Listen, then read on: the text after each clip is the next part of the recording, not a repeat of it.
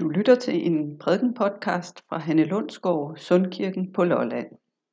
Evangeliet til første søndag efter Trinitatis er fra Lukas evangeliet kapitel 12. Jeg læser fra Bibelen 2020.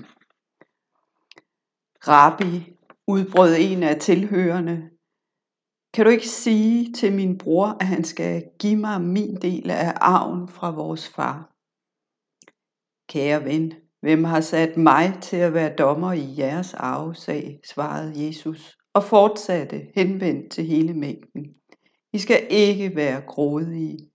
Livet handler ikke om, hvor mange penge I har, uanset hvor rige I er. Så fortalte han dem en historie. Der var engang en rig mand, der havde fået en god høst. Hvad skal jeg gøre, tænkte han. Jeg har ikke plads til det hele. Jo, nu ved jeg det. Jeg river laderne ned og bygger nogen, der er større. Og så kan jeg både få plads til kornet og mine andre ting. Bagefter vil jeg sige til mig selv, så min ven, nu har du alt, hvad du har brug for i de næste mange år. Slå dig bare til ro. Spis, drik og vær glad. Men Gud sagde til ham, hvad forestiller du dig? I nat skal du dø, og hvem skal så have alt det, du har samlet sammen? Sådan går det dem, der kun tænker på at blive rige, men som ikke er det i Guds øjne. Amen. Hvad er vigtigt i menneskelivet? Det er et spørgsmål, som trænger sig ekstra meget på her i 2020, hvor mange ting ikke rigtig ligner sig selv. For eksempel kunne man i radioen fredag morgen høre, hvordan forskellige mennesker bevidst har ændret deres liv efter nedlukningen. Børn og forældre er mere sammen, mindre SFO, mere spil, leg og natur. Et par fortalte, at de begyndte at køre mountainbike i skoven og har opdaget, at de samtidig kan tale sammen, i modsætning til fitnesscenteret. En ny opmærksomhed på, hvad vi bruger tid og penge på, har fået konkrete konsekvenser. Hvad er vigtigt? Er det vores sundhed og gode eller mindre gode helbred, som betyder mest? Eller er det vores økonomiske situation, som har størst betydning for vores velbefindende og almene livskvalitet? I dette forår har sundhedskrisen handlet om de vanskeligheder, sundhedsvæsenet kunne få med at håndtere den farlige sygdom. Men lige så meget som der er blevet talt om sundhed og sygdom, er der også blevet talt om penge og økonomi. Er det en sundhedskrise eller en økonomisk krise, vi er en del af? Sådan kan man nok ikke stille det op. For den nuværende krise har begge aspekter, og mange flere til. Det viser adfærdsændringerne. 2020 byder på mere krise end normalt. Livet er sårbart og skrøbeligt og skal behandles med omhu. Vi er alle sammen blevet tvunget til at forholde os til det. Ordbogen fortæller os, at krise er lige med en vanskelig og farlig situation. Ordbogen fortæller også, at ordet krise kommer fra græsk og oprindeligt betyder afgørelse og dom. Når den rige mand i dagens historie pludselig finder sig selv i det afgørende øjeblik, som døden er, der er han i en krise. En krise, som også fælder dom over hans liv. I disse tider er det slet ikke så svært at sætte sig ind i den situation, som det er pludselig at blive konfronteret med dødens realitet og dødens mulighed, og i sidste ende dødens uundgåelighed. Vi kan sagtens sætte os ind i den rige mands situation, for hvad hjælper det os og dem vi kender, at vi har mad nok og hjælpepakker nok, hvis vi alligevel bliver dødeligt syge? Vi kan ikke sikre os mod døden, uanset hvor stor afstand vi holder, og hvor meget håndsprit vi bruger. Og selvom de fleste af os nok er lidt mindre bekymrede og urolige, end vi var de første mange uger, så fakta stadig, at livet er sårbart og skrøbeligt. Krisen er ikke overstået. Heller ikke i vores egne små liv, hvor mange af os stadig prøver at finde os til rette med den nye virkelighed. Vi har ændret os, både i adfærd og tanker. Hvad er vigtigt i menneskelivet? Og hvordan lever jeg mit liv, så jeg ikke bare overlever, men også lever et meningsfuldt liv i tro, med håb og levende kærlighed. Den rige mand havde sikret sig. Han var ikke ramt af økonomisk krise. Tværtimod, han havde klaret sig rigtig godt. Så nu måtte han finde en løsning for sit overskud og sin overflod. Han besluttede sig for at udvide, bygge til og skabe plads omkring sig. Det er godt at have et sted at gøre af sit korn og gods og guld. Sådan kan vi også tænke. Men der er åbenbart noget, der er vigtigere end at samle jordiske skatte.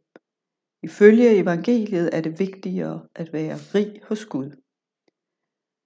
Når sygdom og død rammer, så gavner økonomiske hjælpepakker og kærligheden til vores penge ikke meget. Døden er ofte en eksistentiel krise. Ikke altid, men ofte er døden en krise for den døende, Endnu oftere skaber døden krise hos de pårørende og dem, som er vidner til døden.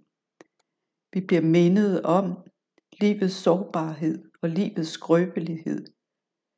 Vi bliver mindet om, at vi selv kan dø, at vi skal dø, før eller siden.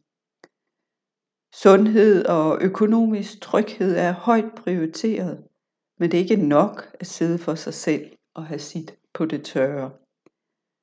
Det er vigtigt at vide sig elsket og favne af Guds omsorg og kærlighed. Vi har brug for Gud og for de andre.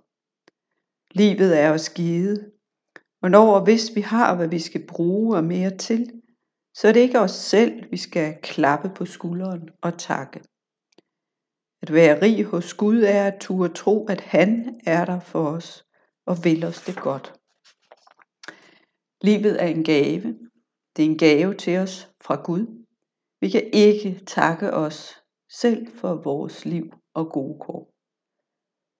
Vi tror nogle gange, at det er os selv, der har kontrollen over livet, og hvad der er i det for os, og hvad vi nu hver især får ud af det. Coronakrisen minder os om, at det på ingen måde er os, der har kontrollen over livet. Heller ikke over vores eget liv. Når vi ikke har magt og kontrol, der kan vi føle os truet på eksistensen. Men når vi tager Gud med i regnestykket, så ser livet heldigvis anderledes ud. Vores guddommelige rigdom handler ikke om penge, men om håb. At Gud i Kristus overvinder døden for os. Om vi lever eller dør, tilhører vi Gud. Vi er ikke alene. Gud er der for os. Om vi er rige og raske eller fattige og syge, det er ikke det vigtigste. Den fattige kan sætte sin lid til Gud. Den syge kan finde trøst i Guds omsorg og nærvær. Gud er i Kristus selv blevet menneske. Han kender livets kriser og ved, hvor svært det kan være at leve. Det kan give os håb og mod. Den raske og den rige kan og skal også sætte sin lid til Gud. Vi kan og skal tænke på, hvordan sundhed og rigdom kan bruges til gavn for Guds rige på jorden og til glæde for troens liv blandt mennesker. Den, der har overskud og privilegier, er særligt forpligtet til at bruge sine muligheder til glæde for andre og til glæde for Gud. Når det går os godt, tænker vi, at livet er en selvfølge. Men netop når det går os godt, skal vi i særlig grad vide at se med taknemmelighed på det, vi har og er, og rette vores tak til Gud. Strid, troens gode strid, eller som det hedder i Bibelen 2020. Kæmp den gode kamp for troen, det vil sige være hengiven over for Gud. Stræb efter retfærdighed, Vær trofast, kærlig, udholdende og ydmyg. Gode kristne dyder, som faktisk godt kan få en ny opmærksomhed i kølvandet på de kriser, vi oplever her i 2020.